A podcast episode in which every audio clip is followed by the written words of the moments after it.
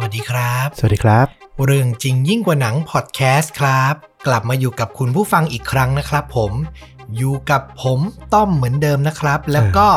แล้วก็ฟลุกครับเหมือนเดิมนะครับ ผม อะเริ่มชินและพูดแนะนำตัวเองทุก episode แล้วนะครับ ดีแล้วคนจะได้จำได้อ่านะครับ วันนี้เนี่ยเป็นคิวการเล่าเรื่องของฟลุกนั่นเองนะครับอืมวันนี้นี่ mood and tone มาประมาณไหนลุ้นระทึกอะไรยังไงไหม เป็นเรื่องราวเอามาเปลี่ยนอารมณ์บ้างอืมหลังจากที่แบบหนักๆมาหลายคลิปละอ่าวันนี้ก็จะเป็นเรื่องราวเกี่ยวกับความรักอ๋ออมมีจุดที่น่าสนใจของมันอยู่ อ่าอืมอืมอืมนะครับ ไม่ให้เป็นการเสียเวลางั้นมาเริ่มกันได้เลยครับ ขอนำพาทุกท่านนะครับ กลับย้อนไปไกลสักหน่อย ประมาณปี 1876 ร้อยกว่าปีอะอือหือไกลอยู่ไกลอยู่ ในปี 1876 เนี่ยหนังสือพิมพ์ในกรุงเวียนนา ประเทศออสเตรีย ได้มีลงประกาศปริศนา เป็นประกาศรับสมัครงานอ่าระบุว่าสุภาพบุรุษสูงวัย ผู้ร่ำรวย และมีความรู้ดี ซึ่งอาศัยอยู่ในกรุงปารีส ประสงค์จะมองหาสุภาพสตรีที่บรรลุนิติภาวะแล้ว และมีความรู้หลากหลายภาษา มาเป็นเลขานุการ และผู้จัดการภายในบ้านอ๋อซึ่งประกาศนี้ก็อย่างที่บอกก็คือ ไม่บอกว่านายจ้างที่ลงประกาศเนี่ยคือใครกันแน่ แต่ให้นิยามตัวเองไว้แค่ว่า เป็นสุภาพบุรุษสูงวัยที่ร่ำรวยและการศึกษาดี ก็อาจจะมองว่ามันก็แปลกอืมอืมดูน่ากลัวด้วยซ้ๆใช่ แต่สำหรับเรื่องราวที่จะเล่าในวันเนี้ยอันเนี้ยเป็นจุดที่เกิดการเปลี่ยนแปลง แต่ว่าจุดเริ่มต้นเนี่ยเราต้องไปตามชีวิตของผู้หญิงคนหนึ่งก่อนำอ่าเธอมีชื่อว่าเบอร์ธาวอร์นซัตเนอร์ เดิมเนี่ย เธอมีนามว่าเบอร์ธาคินสกี้ เบอร์ธาคินสกี้เนี่ยเกิดในตระกูลที่ค่อนข้างชั้นสูงก็คือคุณพ่อเนี่ยเขาเป็นเนี่ยนายพลในเมืองปรากสาธารณรัฐเช็กใช่อ๋อก็คือเธอเกิดมาในตระกูลขุนนางเนี่ยแหละ แต่ว่าตระกูลขุนนางในยุคปี 1876 เนี่ย ก็ไม่ได้แบบเป็นตระกูลที่ยิ่งใหญ่หรือว่าร่ำรวยอะไรอืมเพราะคุณพ่อของคุณเบอร์ธาเนี่ยเขาก็เสียตั้งแต่เธอยังเด็ก และคุณแม่ก็เป็นนักพนันตัวยง ก็คือเรียกว่าผลานสมบัติของคุณพ่อจนแทบเกลี้ยงเลยอืมเธอก็เกิดมาอย่างยากลำบากนี่แหละ ซึ่งไอการที่แบบครอบครัวไม่ได้แบบสมบูรณ์หรือส่งเสริมเธอได้มากเนี่ยทำให้เธอเป็นเด็กที่สู้ชีวิตคนหนึ่ง ตั้งใจศึกษาเล่าเรียนแล้วก็มีความรู้หลากหลายภาษา ในปี 1873 ตอนนี้เธอก็อายุประมาณได้ 30 ปีประมาณอืมโตมากแล้ว ใช่แล้วก็ข้ามมาเลย เธอก็ได้มาทำงานเป็นครูสอนพิเศษ ให้กับเด็กสาวสี่คน ซึ่งเป็นลูกของบารอนฟอนซัสเนอร์ที่อยู่ในกรุงเวียนนา บารอนนี่ก็คือเป็นตำแหน่งตำแหน่งหนึ่งถูกไหม ก็เป็นตำแหน่งหนึ่งเหมือนพวกขุนนางระดับหนึ่งโอเค เป็นชั้นหนึ่งใช่ ซึ่งเรื่องราวเนี่ยก็ดังบทละครน้ำเน่าเลยทีเดียว เพราะว่าการอาศัยอยู่ในวังแห่งนี้ของเบอร์ธาเนี่ยทำให้เธอได้ใกล้ชิด แล้วก็ตกหลุมรักกับลูกชายคนเล็กของบ้าน มีนามว่าอาร์เธอร์ฟอนซัสเนอร์อืมซึ่งมันเป็นรักที่เหมือนรักต้องห้ามอะอ่าหนึ่งคือเธอเหมือนเป็นพูดตรงๆก็เหมือนคนใช้ในบ้านอะอืม เป็นลูกจ้างในบ้าน แล้วตัวของผู้ชายเนี่ย นอกจากเป็นลูกคนเล็กของบ้านแล้วเนี่ย อายุยังห่างกับเธอถึง7ปี คืออายุน้อยกว่าถึง7ปี ก็ประมาณยี่สิบสามใช่ โอ้โห เรื่องเนี้ยมันเป็นเรื่องที่ทำให้บารอนเนสก็คือภรรยาของเจ้าบ้านเนี่ย หรือแม่ของอาเธอร์เนี่ยร้อนใจมาก เพราะว่าอาเธอร์เนี่ยจัดเป็นชายหนุ่มอายุ 23 ปีเท่านั้นเอง ที่หน้าตาดีการศึกษาดี แล้วก็เนื้อหอมในแวดวงสังคมพอสมควรเลยทีเดียวอ่า ตัวบารอนเนสเนี่ยวาดหวังว่าอาเธอร์เนี่ยจะเป็นชายที่ได้แต่งงานกับสตรีตระกูลสูงผู้มั่งคั่ง ก็คือเหมือนเอาเงินต่อเงินน่ะอยากได้แต่งงานของตัวลูกชายเนี่ยมาต่อยอดความมั่งคั่ง แล้วก็ชื่อเสียงของตระกูลต่อไปอ่าก็เป็นเรื่องปกติใช่จากตั้งแต่ยุคนั้นมาจนถึงปัจจุบันก็ยังเป็นอย่างนี้อยู่ ใช่นะครับซึ่งความคิดของบารอนเนสที่คิดได้ว่าควรจะจัดการปัญหาระหว่างเบอร์ธากับอาเธอร์ยังไงเนี่ยก็คือ ต้องหาทางแยกทั้งคู่ออกจากกันให้ได้ อืม โดยเธอก็หวังว่าเวลาจะเยียวยา ให้ตัวอาเธอร์เนี่ยลืมเบอร์ธาไปในไม่ช้า ซึ่งสายตาของบารอนเนสเนี่ยเธออะด้วยความเป็นคนที่ชอบอ่านหนังสือพิมพ์อยู่ละวันหนึ่งเธอก็ไปสะดุดกับประกาศที่เราพูดถึงตั้งแต่ตอนแรกนี่แหละ เธอได้ขอบคุณสวรรค์เพราะประกาศรับสมัครงานจากชายเนรนาม ที่น่าสงสัยคนหนึ่งคนเนี้ยระบุคุณสมบัติที่ตรงกับเบอร์ธาแทบทุกประการเลยอืเบอร์ธามีความฉลาดการศึกษาดี มีความรู้ทั้งภาษาอังกฤษฝรั่งเศสและอิตาลี ได้รับการอบรมมารยาทมาอย่างน่าชื่นชม เพราะว่าเกิดในตระกูลที่ค่อนข้างสูงเป็นตระกูลขุนนาง ที่สำคัญงานนี้ต้องไปทำอยู่ที่กรุงปารีสซึ่งไกลมากจากกรุงเวียนนา การเดินทางในยุคสมัยเมื่อร้อยกว่าปีก่อนมันก็ไม่ได้สะดวกสบาย ดังนั้นการแยกคนสองคนออกห่างกันได้ขนาดนี้มันน่าจะทำให้ทั้งคู่เนี่ย ตัดใจแล้วก็ลืมกันไปได้แน่ๆ ฟังไปฟังมาเอาจริง ๆ เบอร์ท่าเนี่ย ก็เป็นสุภาพสตรีที่เพียบพร้อมคนหนึ่งเลยนะ ใช่ แค่ท่านสงสารที่เกิดมาโชคไม่ดีที่แบบครอบครัวเกิดตกต่ำคือพ่อเสียชีวิตแม่ติดพนัน ใช่ทั้งๆที่จริง ๆ โดยสายเลือดอะก็เป็นขุนนางนะ ใช่โอ้น่าสงสาร บารอนเนสเนี่ยก็เรียกเบอร์ท่ามาคุย พร้อมหวานล้อมให้เห็นว่าความรักของเธอกับอาเธอร์มันเป็นไปไม่ได้ ซึ่งตัวบารอนเนสก็ได้ชี้แนะเรื่องว่าประกาศงานในหนังสือพิมพ์เนี่ย บอกว่าเนี่ยคือทางออกที่จะทำให้เธอสามารถลืมอาเธอร์ไปได้อืมซึ่งตรงเนี้ย ในใจลึกๆของเบอร์ท่าเนี่ย เธอบอกว่าเธอทราบดีอยู่แล้วว่าความรักที่เกิดขึ้นกับลูกชายของบารอนเนสเนี่ยมันเป็นไปไม่ได้อยู่ละ ในที่สุดเธอก็เลยเขียนจดหมาย แนะนำตัวไปยังเจ้าของประกาศที่กรุงปารีส ด้วยความที่ไม่มีทางเลือกอะไรมากนักนี่แหละ หลังจากการที่เบอร์ท่าเนี่ยเขียนจดหมายไปเนี่ยก็มีการตอบกลับจดหมาย ตอบกลับไปกลับมาเนี่ยเพื่อสอบถามคุณสมบัตินี่นั่นอย่างเงี้ยอยู่สองสาครั้ง แล้วสุดท้ายเบอร์ท่าก็ได้รับจดหมายแจ้งการเริ่มงาน นั่นก็คือวินาทีที่เบอร์ท่าแล้วก็อาเธอร์เนี่ย ต่างร่ำไห้ที่ต้องจากกันอืมภาพของอาเธอร์ที่คุกเข่าต่อหน้าของเบอร์ท่าอย่างชายผู้ใจสลายเนี่ย เขาประคองจูบชายผ้าคลุมของเบอร์ท่าอย่างนอบน้อม นั่นคือสิ่งที่ติดอยู่ในความทรงจำของเบอร์ท่าคำพูดของอาเธอร์เนี่ยได้ทิ้งรอยสลักไว้ในหัวใจของเธอ เขาพูดบอกว่า ความรักของคุณน่ะ สอนให้ผมได้รู้จักความสุข จากการได้อุทิศทั้งชีวิตเพื่อมันอื้อหือสุภาพบุรุษมาก อืม นั่นก็คือคำบอกลาของอาเธอร์ที่เธอจำอยู่ในใจขึ้นใจ แล้วก็พามันเดินทางสู่กรุงปารีสอืมแต่เมื่อถึงกรุงปารีสเนี่ย สิ่งที่ทำให้เบอร์ท่าต้องประหลาดใจก็คือ เจ้านายที่ระบุว่าเป็นสุภาพบุรุษสูงวัย ตามประกาศเนี่ย แท้จริงแล้วเนี่ย เขาเป็นเพียงชายอายุ 43 ปี ซึ่งไม่ได้แก่มากอ้า ห่างจากเธอแค่10ปีเท่านั้นเอง นั่นน่ะสิ 43 นี่ยังหนุ่มอยู่เลยนะ ใช่ แถมเขายังเป็นนักธุรกิจชาวสวีเดน คนดัง ที่มีชื่อเสียงร่ำรวย จากเครือข่ายการผลิตดินระเบิดอืมซึ่งทำให้จำเป็นต้องเดินทางไปยังหลาย ๆ ประเทศเพื่อทำธุรกิจ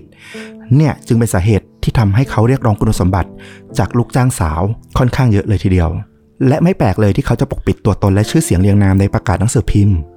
เพราะหากใครทราบว่าประกาศนี้ลงโฆษณาโดยอัลเฟรดโนเบลโนเบลโนเบลผู้ยิ่งใหญ่อ่าหากใครได้ทราบว่าผู้ลงประกาศคืออัลเฟรดโนเบลเนี่ย มันจะต้องเกิดความวุ่นวายอะเพราะคนก็อยากจะเข้ามาฉวยโอกาสเข้าใกล้ชิดคนที่แบบประสบความสำเร็จร่ำรวยระดับสากลขนาดนี้อืมคือตอนนั้นในยุคนั้นเนี่ยเขาขึ้นชื่อมากว่าเป็นเศรษฐีผู้ร่ำรวย คือในปี 1876 เนี่ย คือตอนนั้นอะเรียกว่าเขาประสบความสำเร็จเขาประดิษฐ์อะไรมา จนเป็นนักธุรกิจที่โด่งดังละ ถ้าในยุคนี้ก็คือเป็น CEO ที่มีทุกอย่างพร้อมแล้วใช่เป็นมาร์คซักเกอร์เบิร์กแล้วใช่อืมซึ่งเบอร์ธาเนี่ยก็ได้เขียนนิยามเจ้านายของเธอไว้ว่า เป็นการเขียนระลึกถึงความทรงจำครั้งแรกที่เขากับเธอได้พบกัน เบอร์ท่าได้เขียนว่าโนเบลเนี่ยเขาคือนักคิด นักกวี และชายผู้มีทั้งจิตใจงดงาม และความขมขื่นอยู่ในตัวอืม หัวใจอันเบิกบานของเขาเนี่ยมอบการเดินทางสำรวจทางจิตใจอันยิ่งใหญ่ ต่อความไม่น่าไว้ใจ ความมุ่งร้าย และความลุ่มหลงในรักของมนุษย์ และความไม่อาจไว้วางใจต่อความใจแคบอันโง่เขลาของมนุษย์นั้นก็ด้วย เขามีความเข้าใจในทุกสิ่ง แต่ก็ไม่เคยคาดหวังอะไรจากมันเลย ก็คือเธอมองว่านายจ้างของเธอเป็นคนที่แบบบรรลุไปอีกขั้นหนึ่งแล้ว ประสบความสำเร็จและเข้าใจในมนุษย์มากๆแต่ในขณะเดียวกันอะก็มีความหม่นหมองรู้สึกเศร้าต่อมนุษย์ เหมือนกัน คือต้องยอมรับว่าเขาอะประสบความสำเร็จจากธุรกิจ การทำระเบิดหนึ่งทางอะมันถูกเอาไปใช้ในการพัฒนาทำเหมืองทำนู่นทำนี่ แต่อีกทางมันก็คืออาวุธสงครามอืมที่ฆ่าชีวิตคน ดูจากประวัติโนเบลเนี่ยก่อนที่เขาจะประสบความสำเร็จขนาดนี้เนี่ย การทดลองระเบิดที่ผ่านๆมาของเขาอะทำให้เขาสูญเสียคนใกล้ชิดไปหลายคนมากอืมอืมก็คือความสำเร็จที่เขามีอยู่ในปัจจุบันอะมันผ่านซากศพของคนที่เขารักมาด้วยหลายคน อืมอืม ในวันนั้นที่เบอร์ธาแล้วก็โนเบลได้พบกันครั้งแรกเนี่ยโนเบลได้บอกว่าเออห้องที่เขาได้จัดเตรียมให้แม่บ้านจัดเตรียมไว้ให้เบอร์ธาเนี่ยมันยังไม่เรียบร้อยดี เขาจึงชวนเธอออกไปนั่งรถโคชรุ่นใหม่ เพื่อชมเมืองปารีส และก็ใช้โอกาสนี้ในการพูดคุย เพื่อทำความรู้จักระหว่างกันโนเบลเนี่ยเป็นนักสนทนาที่ยอดเยี่ยม เขากับเบอร์ธาต่างสร้างบทสนทนาที่เปี่ยมด้วยชีวิตชีวา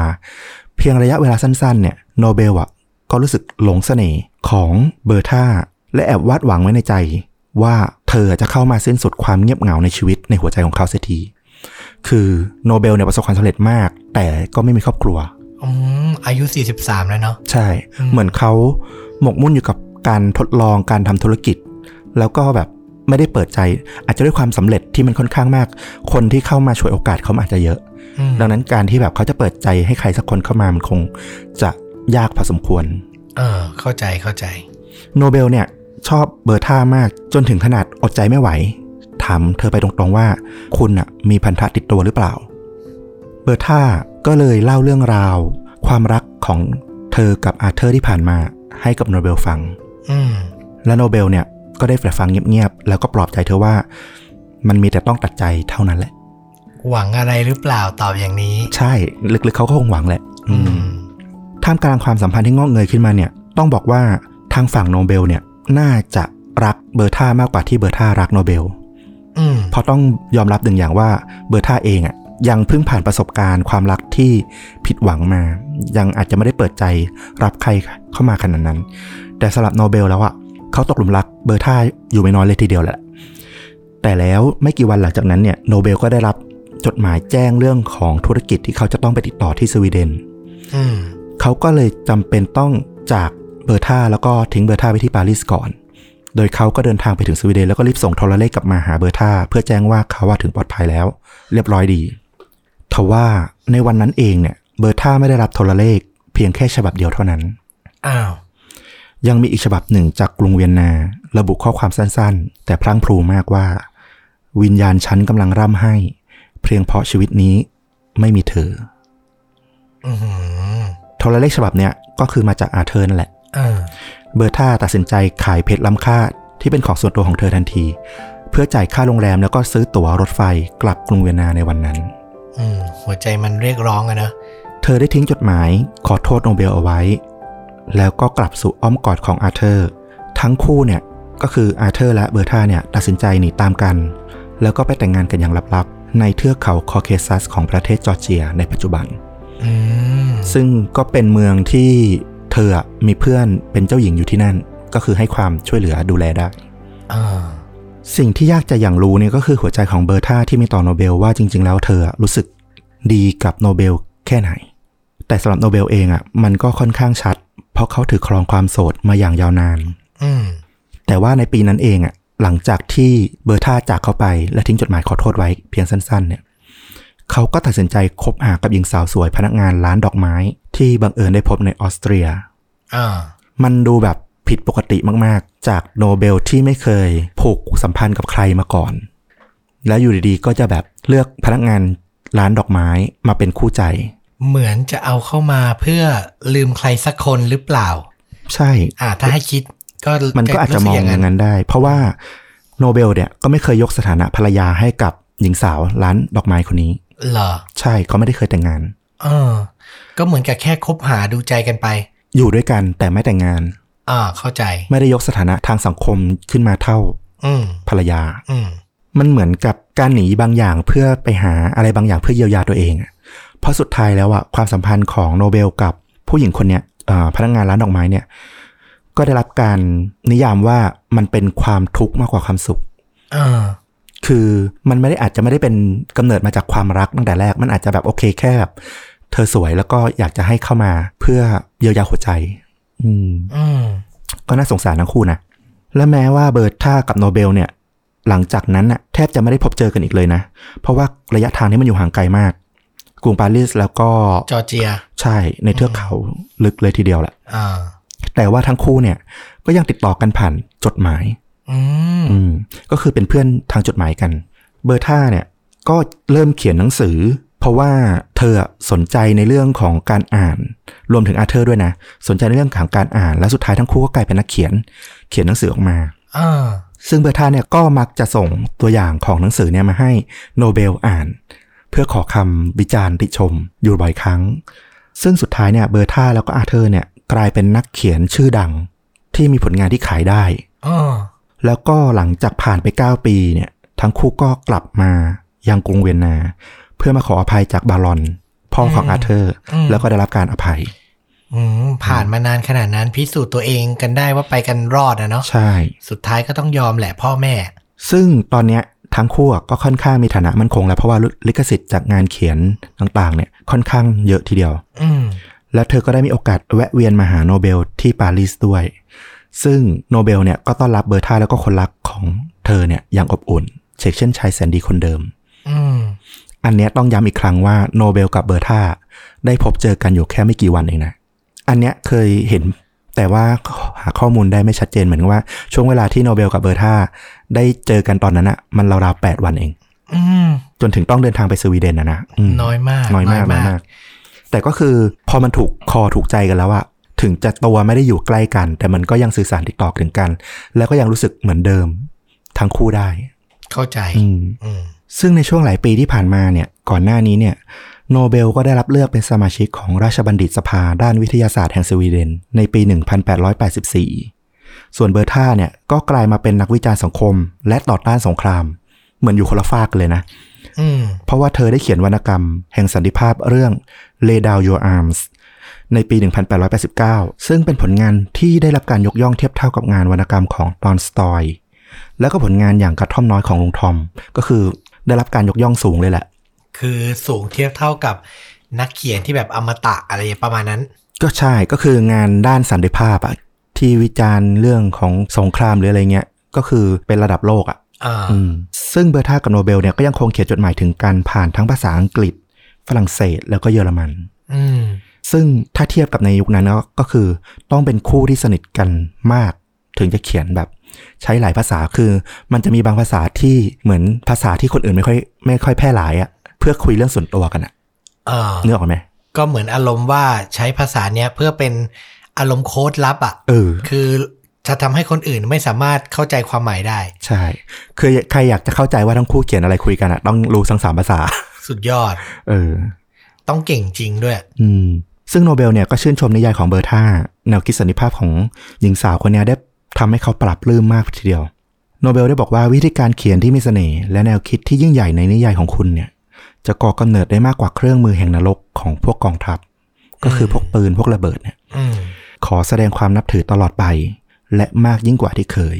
อืมโนเบลก็เขียนจดหมายลงท้ายด้วยภาษาอังกฤษ ต้องบอกว่าโนเบลเนี่ยเวลาลงท้ายด้วยภาษาอังกฤษอะมันชอบซ่อนอะไรบางอย่างอยู่ ซึ่งคำลงท้ายเนี่ยถ้าดูภาษาอังกฤษคือ yours forever and more than ever คือจะไปทำความเข้าใจได้ว่ายังเป็นของคุณตลอดมาและตลอดไปก็ได้เหมือนกัน yours เข้าใจ แต่ว่าก็คือถ้าในภาษาของจดหมายมันก็คือเหมือนคำบอกว่าเออขอแสดงความนับถือ แต่ในอีกมุมหนึ่งมันก็คือ ผมเนี่ยก็จะเป็นของคุณตลอดมาและตลอดไป ใช่ จะมองให้มันมุมโรแมนติกก็ได้ ก็ได้อืมอืมซึ่งเบอร์ธาเนี่ยก็ยังเขียนเล่าถึงอุดมการณ์ต่อต้านสงครามอยู่มาตลอดเลยนะ โดยเธอก็หวังว่าโนเบลอะ จะเปลี่ยนใจจากที่ทำธุรกิจค้าความตายหรืออะไรเงี้ยหันมาสนับสนุนขบวนการเพื่อสันติภาพของเธออะแบบเต็มตัวเลยเงี้ยอืมอืมซึ่งแม้ว่าตัวโนเบลเนี่ยจะไม่ได้เชื่อในแนวทางของกลุ่มที่เรียกร้องสันติภาพของเบอร์ธาเท่าไหร่ก็ตามนะ แต่เขาก็บอกว่าลองบอกฉันสิโน้มน้าวฉัน ให้ฉันเชื่อในแนวทางที่เธอต่อสู้อยู่ ซึ่งเบอร์ธาก็รู้อยู่ในใจลึกๆเลยนะว่า ที่โนเบลสนับสนุนเธอหลาย ๆ อย่างตลอดมาเนี่ย เป็นเรื่องของหัวใจไม่ใช่อุดมการณ์อืม แต่ว่าก็ด้วยสถานภาพที่ทั้งคู่ต่างมีครอบครัวนะ มันเหมือนกับความรักที่เป็นไปไม่ได้ แต่ยังคงรักษาสถานภาพของเพื่อนที่ดีได้อยู่อะอืม เป็นความสัมพันธ์ที่หนุ่งหน่วงเหมือนกันนะ ก็หน่วงหน่วงอืมจดหมายฉบับหลังๆเนี่ยในปี 1895 เบอร์ธาเนี่ยใส่อารมณ์ พรั่งพรูเลยอ้อนวอนให้โนเบลเนี่ยทำอะไรสักอย่าง เพื่อโลกเพื่อสันติภาพ ได้โปรดมอบเงิน 1 ล้าน แก่สำนักสันติภาพสากลของเรา มันจะช่วยให้โลกสูงขึ้นได้ อันนี้คือเบอร์ธาพยายามบอกโนเบลอืมซึ่งแม้โนเบลเนี่ยไม่เคยจะตอบจดหมายกลับไปในประเด็นนี้ให้เธอเลยนะ อาจจะด้วยเพราะอาการป่วยที่เขามีหนักขึ้นเรื่อยๆ ในช่วงปีท้ายๆเนี่ยเขาก็เขียนจดหมายตอบน้อยลง แต่สำหรับข้อความอันเนี้ยที่เบอร์ธาได้บอกว่ามอบเงินหนึ่งล้านแก่สำนักสันติภาพเนี่ยเชื่อได้ว่าโนเบลเนี่ยเขาคงอ่านและนึกยิ้มอยู่ในใจ ที่เธอกับเขาอะมีความคิดคล้ายกันอยู่เสมอๆ เพราะว่าเขาอะได้เริ่มเตรียมของขวัญชิ้นพิเศษ เพื่อเบอร์ธาไว้แล้วตั้งแต่ปี 1893 โดยที่เธอเองก็คงไม่คาดคิดอืมต้นปี 1896 หลังจดหมายฉบับนั้นของเบอร์ธาราวสองเดือน อัลเฟรดโนเบลก็ได้ตรวจสอบพินัยกรรมของเขาครั้งสุดท้าย รายได้ทั้งหมดจากที่ดินของเขาจะอุทิศให้แก่การสร้างรางวัลสันติภาพ และอีก4รางวัลเพื่อความสำเร็จทางวิทยาศาสตร์และวรรณกรรม โดยเขามอบหมายให้ราชบัณฑิต สภาด้านวิทยาศาสตร์แห่งสวีเดน แล้วก็หน่วยงานอื่นๆในสวีเดนเนี่ยเป็นผู้คัดสรรแล้วก็ดูว่าใครสมควรได้รับรางวัลแต่ละปีอืมในช่วงปลายปี 1896 โนเวลได้เขียนจดหมายฉบับสุดท้ายถึงเบอร์ธาด้วยคำที่เปี่ยมด้วยอารมณ์ขันปนเศร้า เขาบอกว่า ฉันอาจเป็นคนไร้หัวใจอย่างที่ใครๆเขาว่ากันนะ แต่ฉันมีอวัยวะที่ชื่อหัวใจอยู่ ฉันยังรู้สึกถึงมันได้อยู่เลย อืม โนเบลยินดีนะที่ได้เห็นความคืบหน้าในกระบวนการเคลื่อนไหว เพื่อสันติภาพของเบอร์ธาและเขาก็ชื่นชม คนที่เหมือนเบอร์ธาที่ยังคงไล่อคติและเงามืดให้หมดไปจากสังคมอยู่เสมอ โนเบลลงท้ายจดหมายของเขาว่า ขอแสดงความนับถือ เป็นภาษาอังกฤษที่แม่ในแฝงถึงหัวใจของเขาไว้ด้วย ซึ่งภาษาอังกฤษใช้คำว่า heartily yours อื้อหือคือถ้าอ่านอีกแบบมันก็เหมือน เหมือนจะบอกว่า เออหัวคนใจของผมมาเป็นของคุณอะใช่ แล้วก็แบบอืม ตอบกับไอ้ที่ตอนแรกเขียนว่า คนที่มองผมว่าผมเป็นคนไร้หัวใจเป็นนัก เป็นพ่อค้าความตายอะ่ะแต่จริง ๆ แล้วหัวใจของผมเป็นของคุณนะอื้อหือคือเปลี่ยนไปด้วยกลยุทธ์ในการใช้ภาษา คือรู้เลยว่าเป็นคนการศึกษาดีทั้งคู่อะแล้วก็ทันกัน ใช่ และในความรู้สึกส่วนตัวคือเหมาะสมกันมากอืมแต่ด้วยเรื่องราวอย่างที่เล่ามามันก็ทำให้ความสัมพันธ์มันเป็นได้แค่นี้อะใช่ เออ นั่นน่ะก็เป็นจดหมายฉบับสุดท้ายที่โนเบลได้เขียนถึงเบอร์ธาเพราะว่าเขาอะก็ได้จากไปในวันที่ 10 ธันวาคม ในปี 1896 มีอายุเพียง 63 ปีเองนะ โดยที่ไม่ได้แต่งงานแล้วก็มีทายาทสืบสกุลเลยอือหือหลังจากที่โนเบลได้เสียชีวิตไปแล้วเนี่ย ต้องใช้เวลานานถึง 9 ปีทีเดียว ในที่สุดรางวัลที่เขาก่อตั้งขึ้น โดยใช้ชื่อของเขาเองก็คือ Nobel Prize เนี่ย ก็ได้ถูกมอบรางวัลให้แก่เบอร์ธาฟอนซุตต์เนอร์ ในปี 1905 เธอกลายเป็นผู้หญิงคนแรกที่ได้รับรางวัลโนเบลสาขาสันติภาพ และเป็นคนออสเตรียคนแรกที่ได้รับรางวัลโนเบลด้วยอือหือแต่ถ้าบอกว่าเป็นผู้หญิงเนี่ย คือคนที่สองนะ คนแรกคือมารีคูรีอืมผู้หญิงคนแรกคือมาดามมารีคูรีอืมที่คิดค้นกัมมันตรังสี อ่า ศึกษาใช่ไหมด้านกัมมันตรังสี อ่า โอเค แล้วก็คุณเบอร์ธาฟอนซุตต์เนอร์ ได้สาขาสันติภาพ เป็นผู้หญิงคนแรกที่ได้สาขาสันติภาพ และเป็นผู้หญิงคนที่สองที่ได้รางวัลโนเบลอืมอืมคือรางวัลโนเบลเนี่ย มอบมาแล้วกี่ครั้งนะ ประมาณ 5 ครั้ง อ๋อห้าครั้งกว่าที่เธอจะได้ ใช่แต่ก็จะหลังจากที่โนเบลตายไปแล้ว9ปีอือฮึอืมอือฮึนี่มันคือจุดกำเนิดของรางวัลที่ยิ่งใหญ่ที่สุดในโลก รางวัลหนึ่งใช่ รางวัลโนเบล บทสรุปเนี่ยต้องบอกว่าบางทีเนี่ย การพบผ่านกันเพียงไม่กี่วันของชายหญิงคู่หนึ่ง ที่ไม่อาจได้อยู่ข้างกันเลยตลอดชีวิตเนี่ย ก็อาจเปลี่ยนแปลงโลกไปได้อย่างที่เรานึกไม่ถึงเลยทีเดียวอือหือคนลุกอืมมันคือรางวัลระดับโลกที่มีความสำคัญกับโลกใบนี้มากนะ ใช่ แล้วที่มาของมันน่ะโคตรโรแมนติกเลยอะใช่โรแมนติกแบบคาดไม่ถึงเลยอะไม่เคยรู้มาก่อนอืมจริง ๆอะถ้าไปดูแบบคำเล่าอื่นๆเนี่ย ส่วนใหญ่แล้วเนี่ย มักจะได้ยินเรื่องราวที่ ล่ำลือกันอีกแบบมากกว่าก็คือในปี 1888ลุดวิกโนเบลพี่ชายของพี่ชายหรือน้องชายเนี่ยไม่แน่ใจ น่าจะพี่ชายนะ พี่ชายของอัลเฟรดโนเบลเนี่ย เขาได้เดินทางไปที่เมืองคานส์ประเทศฝรั่งเศส และบังเอิญเสียชีวิตขณะเดินทาง แล้วหนังสือพิมพ์ฝรั่งเศสเนี่ยก็เข้าใจผิด คิดว่าเป็นอัลเฟรดโนเบลเสียชีวิตเออแล้วก็ตีพิมพ์ข่าว โดยที่เข้าใจผิดอย่างนั้นแหละว่าอัลเฟรดโนเบลเสียชีวิต แล้วใช้ภาษาแบบเยาะเย้ยว่าพ่อค้าความตายเสียชีวิตแล้วอืมหรือแบบคำอธิบายว่า ดร.อัลเฟรดโนเบล ผู้ซึ่งร่ำรวยจากการหาวิธีการฆ่าคนให้ได้มากขึ้น และไวขึ้นกว่าที่เคยมีมา ได้ตายแล้วเมื่อวานนี้ เขาบอกว่าเรื่องราวเนี่ยบอกว่าโนเบลอะได้อ่านข่าวเนี้ยแล้วก็เลยเกิดรู้สึกฉุกคิดในใจว่า เออ เขาอะไม่ได้ทิ้งอะไรไว้ให้โลกเลย มีแต่พอถ้าเขาตายไปมีแต่คนจำเขาในด้านแย่ ในด้านที่แบบ กล่าวหาเสียหายอะเขาอยากทิ้งอะไรไปในด้านดี ก็เลยไปตั้งคิดรางวัลโนเบล ซึ่งเอาจริงๆอะเราเชื่อในเรื่องราวของเบอร์ธามากกว่า เพราะว่ามันมีหลักฐานเรื่องจดหมายที่โต้ตอบกันอือืมมแล้วก็หลาย ๆ อย่างมันดูชัดเจนกว่า แต่ว่าไอ้เรื่องของเบอร์ธากับโนเบลอะมันไม่ใช่เรื่องราวที่ทุกคนอะรับรู้กันแพร่หลายนัก อืม คือส่วนใหญ่จะ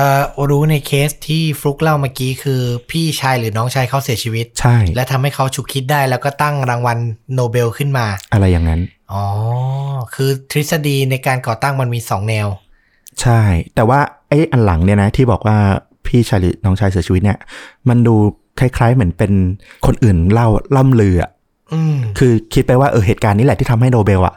คือเหตุการณ์นี้มันเกิดขึ้นจริง แล้วก็คงคิดไปเออโนเบลแม่งเพราะว่าอย่างนี้แน่เลยมันเลย คิดรางวัลโนเบลขึ้นมา แต่ว่าถ้าดูจริง ๆ แล้วอะโนเบลอะน่าจะมีแนวคิดเรื่องเกี่ยวกับสันติภาพเลยมานานกว่านั้น เออ ถ้าเราฟังอย่างเงี้ยเราก็เชื่อนะอืมคือสองสถานการณ์สองเหตุการณ์เนี้ยมันเกิดขึ้นทั้งคู่ เกิดขึ้นจริงทั้งคู่ใช่แต่คนเข้าใจว่าเป็นเหตุผลหลังเรื่องพี่ชายเสียชีวิตมากกว่าใช่แต่การจะตั้งรางวัลใหญ่ๆ กองทุนใหญ่ๆ สักกองทุนหนึ่งอะ่ะ มันเหตุการณ์แค่นั้นมันไม่พอให้ฉุกคิดหรอก ใช่ โดยความรู้สึกส่วนตัวเราด้วยนะอืมเออ ก็น่าจะเป็นเรื่องของเบอร์ท่าที่มีส่วนสำคัญใช่มากเลยทีเดียว ซึ่งก็แปลกว่าแบบเรื่องราวของเบอร์ธากับโนเบลอะมันจำกัดวงแบบอยู่แค่ในเยอรมันเองนะเหมือนว่าในกลุ่มแคบๆมากๆออสเตรเลียอะไรเงี้ยที่แบบคนจะแบบรู้ถึงเรื่องประมาณเนี้ยอืมเพราะว่าหนังหนังที่เอาเรื่องราวเรื่องจริงเนี้ยไปทำมีแค่หนังเยอรมันปี 1952 ชื่อ No Greater Love อืมอืม เป็นเรื่องราวของโนเบลกับเบอร์ธาเลยเออตามแบบที่เล่านี่เลย แล้วก็มี Mr. and Mrs. Nobel เป็นละครเวทีต่อมาในตอนหลัง แล้วก็ล่าสุดเลยเนี่ย มีหนังที่เพิ่งเอามาทำใหม่ เพื่อเหมือนฉลองครบรอบกี่ปีของโนเบลไม่แน่ใจ เพราะว่าหนังปล่อยวันที่ 10ธันวาคมวันตายของโนเบล ในปี 2014อ่าอ่าชื่อเรื่องมาดามโนเบล อือฮึอืมก็คือแบบไม่มีเรื่องราวที่ถูกถ่ายทอดมาในภาษาอังกฤษแบบดั้งเดิมเลย ทั้งทั้งที่ฟัง story แล้วเนี่ย เรื่องเนี้ยมันควรจะ mass มากใช่ใช่ๆฮอลลีวูดปล่อยผ่านได้ยังไง ไม่รู้เหมือนกัน น่าสงสัย แต่เราไปไปหาบทความที่เล่าเรื่องของทั้งคู่เจอแล้วก็ดูหลักฐานต่างๆ ที่เขาแบบนำเสนอทั้งจดหมายลายมือที่เขียนโต้ตอบอะไรกันเงี้ย เราก็แบบเออ เนี่ยแหละคือเรื่องราวที่แท้จริงของ Nobel Prize โรแมนติกแล้วก็ซาบซึ้ง แล้วก็ทำให้เห็นถึงความสำคัญของรางวัลนี้มากอืมฟังอย่างนี้ยแล้วมันก็ทำให้รู้ว่าคุณเบอร์ท่า เบอร์ธา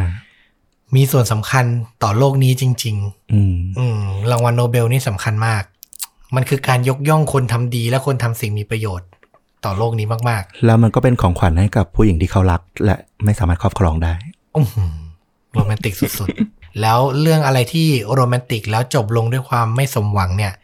เป็นที่จดจำนะ มันอมตะนะมันอมตะอืมอืมอยากให้ฮอลลีวูดเอาไปทำหนังมากอืมๆมีดาราหลายคนเลยที่น่าจะเล่นได้อะอืมดีแน่ลองไปดูตัวอย่าง trailer ของมาดามโนเบลปี 2014 ดู คือ casting ตัวละครมาได้ค่อนข้างคล้าย ไปดูรูปของคุณเบอร์ธากับโนเบลตัวจริงนะ เออ casting มาได้คล้ายพอสมควรๆอะ ก็เปลี่ยนบรรยากาศ เรื่องจริงยิ่งกว่าหนังมาในแนวโรแมนติก โอ้โรแมนติกมากอะอืมแล้วเป็นที่มาของสิ่งสำคัญของโลกด้วยนะใช่โอ้เรื่องนี้ดีมากเลยนะครับผม จากการสำรวจเพจชนดูดาเนี่ย มีผู้ฟังเป็นผู้หญิงประมาณ 60%อ่า น่าจะถูกใจเลยแหละ วันนี้น่าจะเอาใจเลยอืมนะครับผมก็ ถือว่าหลากหลายเรื่องราวนะ ไม่จำเป็นต้องเป็นเรื่องฆาตกรรมหรือเรื่องราวที่มันลุ้นระทึกเสมอไปอ่าถ้าประเด็นอื่นมันน่าสนใจเราก็จะหามาเล่า ใช่นะครับผมอะวันนี้ก็จบพอดแคสต์แต่เพียงเท่านี้ฝากติดตาม YouTube b l o g i t Facebook Spotify ชวนดูดะเหมือนเดิมนะครับ แล้วกลับมาพบเรื่องราวสนุกๆ อย่างนี้ได้ใหม่ ใน episode หน้าวันนี้สวัสดีครับ สวัสดีครับ